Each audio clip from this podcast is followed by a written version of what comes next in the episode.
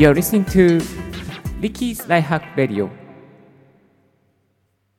Hello, this is Ricky, broadcasting from Tokyo. 声で便利を届けるライフハック系ポッドキャスターのリッキーが一日一つライフハックをシェアするポッドキャストをお送りしております。今日のトピックはこちら。あ、間違えた。あれ？いつものポンが違った。今日のトピックはこちら。独学英語で TOEIC800 エンド海外プロジェクトに入る英語力を身につける3つの方法。ということで、えー、春から英語を頑張りたい。頑張りたいと思ってお金を貯めていたけども海外留学に行けない。いやーでもねお金もたまらないし何もかもできないしでも英語を話せるようになりたい。英語を話せる部署に行きたい。などなど海外プロジェクトや英語力を身につけたいというあなたのために独学でも英語力が上がるコツを、方法を3つシェアさせていただきたいと思います。このポッドキャストを聞いていただきますと、独学でも英会話ができるようになるコツが分かったり、また、リスナーのあなたがもし仮に新入社員だとしたら、新入社員で英語ができなくても、3年後には海外事業部に配属されているでも大丈夫な英語力が身につくスキルをお送りしてまいりたいと思います。お送りしますのは、独学、留学経験なしで海外事業部、なんと13年も入ら入らせてもらっている、ポッドキャスターのリッキーがお送りしております。ちなみに TOEIC の方はですね、もうかれこれ10年ぐらい前ですけど、805点取って以来ですね、何も全くやってませんが、日々お仕事で英語を使う仕事をしております。昨日もですね、アメリカと UK とのポッドキャストの打ち合わせを2時間ほどさせていただいておりました。多分週3回くらいはですね、あの、やってるかなと思いますね。ポッドキャストとか、あとは、ウェブ会議、ズームのウェブ会議をさせてもらってるという感じです。はい、そんな私がのらりくらりとですね、お伝えしていきたいなと思っております。よろしくお願いいたします。まず3つのコツっていうことですが、まず3つざっとご紹介させていただきますと、大枠はこちらになります。1つ目がシャドーイングを毎日する。2つ目が単語を毎日アップデートする。3つ目が適度に英語のラジオを聴くということになってまいります。それでは1つずつですね、深掘りしていきたいなと思います。まず最初のシャドーイングを毎日しようということなんですけども、シャドーイングってリスナーの方聞いたことありますか？シャドウっていうのはね、影なんですけども、影、影イングするんですよね。影になる。まあ、いわゆるこう復唱するっていうことに近いかなと思います。で、英語が、英語で話されているものに対して、それをこう、自分がこう、まあ、意味も分からずにですね、あの、復唱、大人が話していることを復唱していくっていうのは、そんな形になりますね。で、日本人の方はね、やっぱりね、あのアウトプットが圧倒的に苦手な風になってるんですよ。まる苦手なように教育されちゃってるっていう、いわゆるちょっと言葉は悪いですけども、洗脳されちゃってるっていうような感覚がいいのかなとあの思います。ええですので、そのまずその感覚を取るためにシャドーイングをもりもりやっていきましょう。日本人の英語の勉強は主にリスニングとかライティングとか文法に重視してしまっていてね、そのね、あのそれがもう本当にね、毛穴まで染みついてています。ですので、その染みついている毛穴の汚れを取るために、シャドウイングをして毎日ですね、アウトプットしていくっていうことに慣れていく必要があります。はい。シャドーイングはね、本当に基礎なので、基礎の基礎の基礎なので、ぜひね、これは毎日やっていただきたいなと思います。まあ、具体的にはですね、隙間時間、あの昼休みとか、また通勤中とかですね、ちょっとした時間にですね、こうブツブツブツブツ言いながらシャドーイングしていくといいと思います。で、私が見つけた隙間時間はですね、やっぱり歩いてる時間、駅まで、家から駅までの歩いている時間は結構穴場ですね。シャドウイングをしながらですね、あの、駅までコツコツコツコツと歩いてると、1日、ね、片道10分だったら1日20分、3日で1時間の積み上げをすることができますから、結構ね、穴場な時間だと思いますよ。えー、そして、シャドウイングってどうやればいいのっていうふうに、うんあ、の言われるリスナーの方もいらっしゃるかなと思うんですけども、まあ、基本的に先ほどちょっとお伝えしたように耳コピーですね。耳で真似る感じ。あの、バンドで耳コピーして、なんかこうね、あの、きまあ、いわゆる、あの、なんですかね、ギターの進行コードをコピーしたとかね、そういう方もいるいると思うんですけども、そんな感じですね。あと赤ちゃんが大人のね、話し方を真似して、うぎゃうぎゃうぎゃうぎゃこう、なんか、あの、ま、回らない口ですね、あの、ま、真似しているような、そんな感じの耳コピで全然大丈夫です。赤ちゃんになったつもりで大人が言っている英語をモノマネする。何も考えずに意味もわからない中に真似ていくっていうのが非常に大事ですね。これね、シャドーイングをしたら、本当に留学をしなくても英語が話せるようになります。え、話せるようになりますよ。本当にできるようになります。私、リッキーが証明しました。私、英語全然できなかったですけども、シャドーイングをほぼね、毎日させてもらって、そして行き帰りのね、あの通勤・通学の中でやったらですね、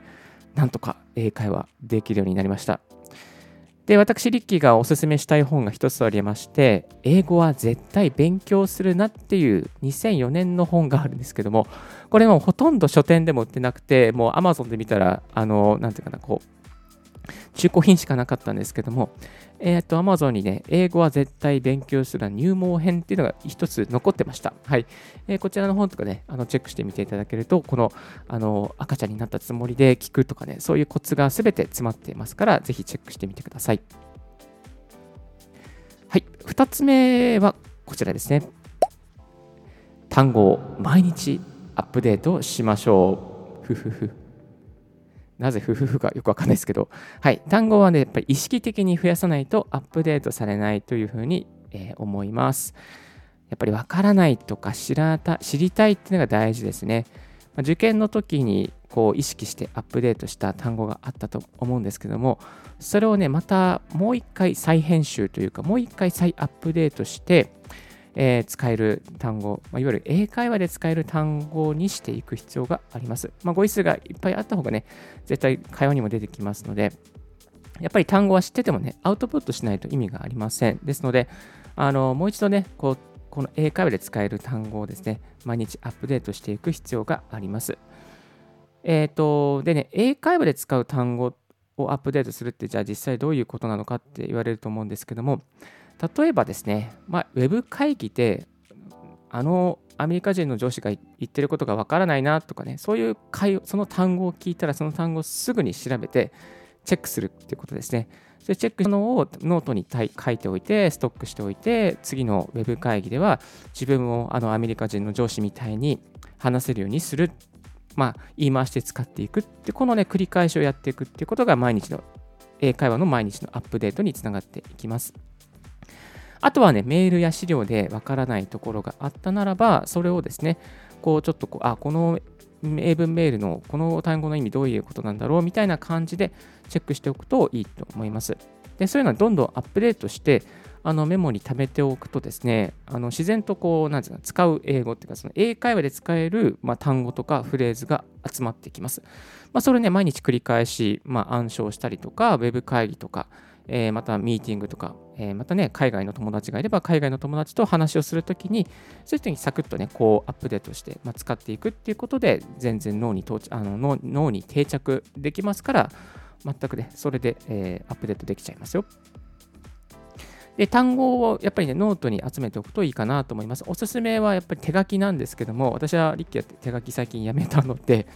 あの、A A、iOS の標準メモアプリにあの単語帳を作ってですね、えー、そこで全部あの集めてます。あの単語帳どんどんどんどんね、追加して、あそこに書き込んでいってですね、しますね。えっ、ー、と、あとは、やっぱり単語帳、単語すぐ調べるために使っているのが、英次郎とかですかね。英次郎オンザウェブとか、あとは最近だったら DeepL。これはね、翻訳機能なんですけども、あの、YouTuber の学さんもおすすめしている DeepL ですね。これは結構優秀な翻訳機能でした。なので、ちょっとね、この英語の英語のウェブ会議で、あ、この人の言った発言のこのこ言葉のつがりがちょっとわからないっていう時とかね、サクッとそういう時も使えますし、また YouTube で、えー、なんうのこう書き起こしした書き起こしのね、テキストデータをそのままあのこの DeepL にかけて、えー、英語の意味を分かるようにするっていうこともできますね。まあ、この単語を毎日アップデートするという点で、多分英文メールが主になってくると思うんですけど、英文メールでおすすめ本が一つあります。それはですね、必ず相手を動かす、あ、失礼しました。相手を必ず動かす英文メールの書き方。えー、こちらの本非常に良かったです。えーと、いろいろな立場にですね、応じたパワーバランスに配慮した英語のね、書き方、丁寧な書き方とか、あとは立場の下に、下な人に対する書き方とかもね、なんかこう、お客さんと、えー、なんつうの、こう、発注者とお客さんの立場とかね、まあ、そういうこう立場関係なども意識した書き方などもね、えー、詳しく載っておりますので、仕事に使える一冊ではないかなと思います。次に3つ目がこちら。適度に英語のラディオを聞こう。はい、皆さん、英語のラジオ聞いてますか？英語のラジオはなぜ聞くといいかというとですね、やっぱりね、TOEIC のリスニング対策になるんですよ。本当リスニング対策いいですよ。これ TOEIC のリスニング対策、英語のラジオ、めちゃめちゃいいですね。で、TOEIC ね、やっぱりね、あの文法とかね、あのリーディングで取るの結構大変なんで、まあ、あの、賢くまあ、手堅くですね、こうリスニングで稼ぐっていうのは非常におすすめではないかなと思います。リスニングでね、例えば400点取って、リーディングで200点取っちゃえば、もう600点になっちゃいますからね。はい、おすすめですよ。ぜひね、やってみて。 TOEIC のスコアなかなか上がらないという方は、リスニングに力を入れていけばいいと思います。リスニングが弱いという方はね、英語のレディオを聞いてください。このリッキーのラジオは聞かなくていいですよ。英語のちゃんとしたラジオを聞いてください。えおすすめはですね、あの、 TuneIn というアプリがあります。 TuneIn というアプリ、えー、をですね、開いていただくと、いろんなね、あの英語のラジオ番組が出てきます。その英語のラジオ番組であの結構いいのがあるんですよね。えー、ですからですね、そういうのを聞いてみていただくといいと思います。CNN とか BBC とか、またね、すごいローカルなラジオ局のラジオとかね、あとね、まあその英語だけじゃなくて、これはタイ語とかインドネシア語とかね、韓国語とかね、アフリカの言語とかね、そういうマイナーなラジオ局にも TuneIn できますから、ぜひこれはあの TuneIn、デスクトップ、Mac のデスクトップ版もアプリもありますし、iOS 版もありますし、Web 版もありますし、ちなみにこのリッキーのライフハックラジオもチューインでオンエアしておりますので、ライフハックラジオにもチューインしていただけたらありがたいなと思います。あともう一つおすすめなのが Apple のキーノートスピーチですね。これ Apple 好きの方、聞いてる方多いんじゃないかなと思うんですけども、この Apple のキーノートスピーチ、新製品、商品、新製品発表会。こちらはですね、ゆっくりな英語で分かりやすくて、それでプレゼンの参考になるんですよ。もうね、本当にね、このね、アップのキーノートスピーチは分かりやすい。はい。ですから、ですから分かりやすい。ですから、これも聞いてみてください。あと、アメリカのラジオだけじゃなくて、テレビもね、言っていただきますと、CBS のライブとか、CNN のライブとかですかね、あそういうのもですね、結構ちゃんとあのインターネット放送してますから、あのなんてブラウザでね、その CBS ライブとかですね、裏で立ち上げておいて、それを聞きながら仕事をするっていうのもね、あのありではないかなと思います。アメリカのニュースも毎日チェックできて、英語のリスニングの対策にもなっていっちゃいますよ。はい。そして関東にお住まいの方だ、関東でした関東関東にお住まいの方でしたら AFN の米軍放送なんかもいいですよね。あとは JWAVE もあのいいですけど、JWAVE はね、あのナビゲーターがハーフなので、えー、すごくね、発音がみんないいんですよね。This radio is brought to you by とかね、あの本当にすごく流暢な英語で話してくれます。サッシャさんとかグローバーさんとかね、すごくかっこいい方々がね、あとジョン・カビラさんですかね。ジョン・カビラさんとかがね、本当にね、あのバイリンガルでえー、ハーフの方々ですごく素敵な発音で紹介してくれますので、ぜひ JM も聞いてみてください。もう一つ、最後におすすめなのがですね、 Audible の英語リスニングセット。これはね、あの非常に穴場的な内容になってます。えー、ちなみにこの Audible、最初の1冊は無料、今すぐ聞こうっていうことで、えー、究極の英語リスニングセット、アルクから出てる英語リスニングセット、これ6000円なんですけども、最初の1冊ということで、0円で体験することができちゃうんですよ。これはね、本当、びっくりでした。はい。手堅くですね、この0円で賢くあの英語を勉強したいという方は、この歩くとか、またね、確かね、これは TOEIC のね、対策の7000のセットも0円で体験できましたので、ぜひね、チェックしてみてください。はい。今日は独学英語で TOEIC800 円海外プロジェクトに入る英語力を身につける3つの方法をご紹介させていただきました。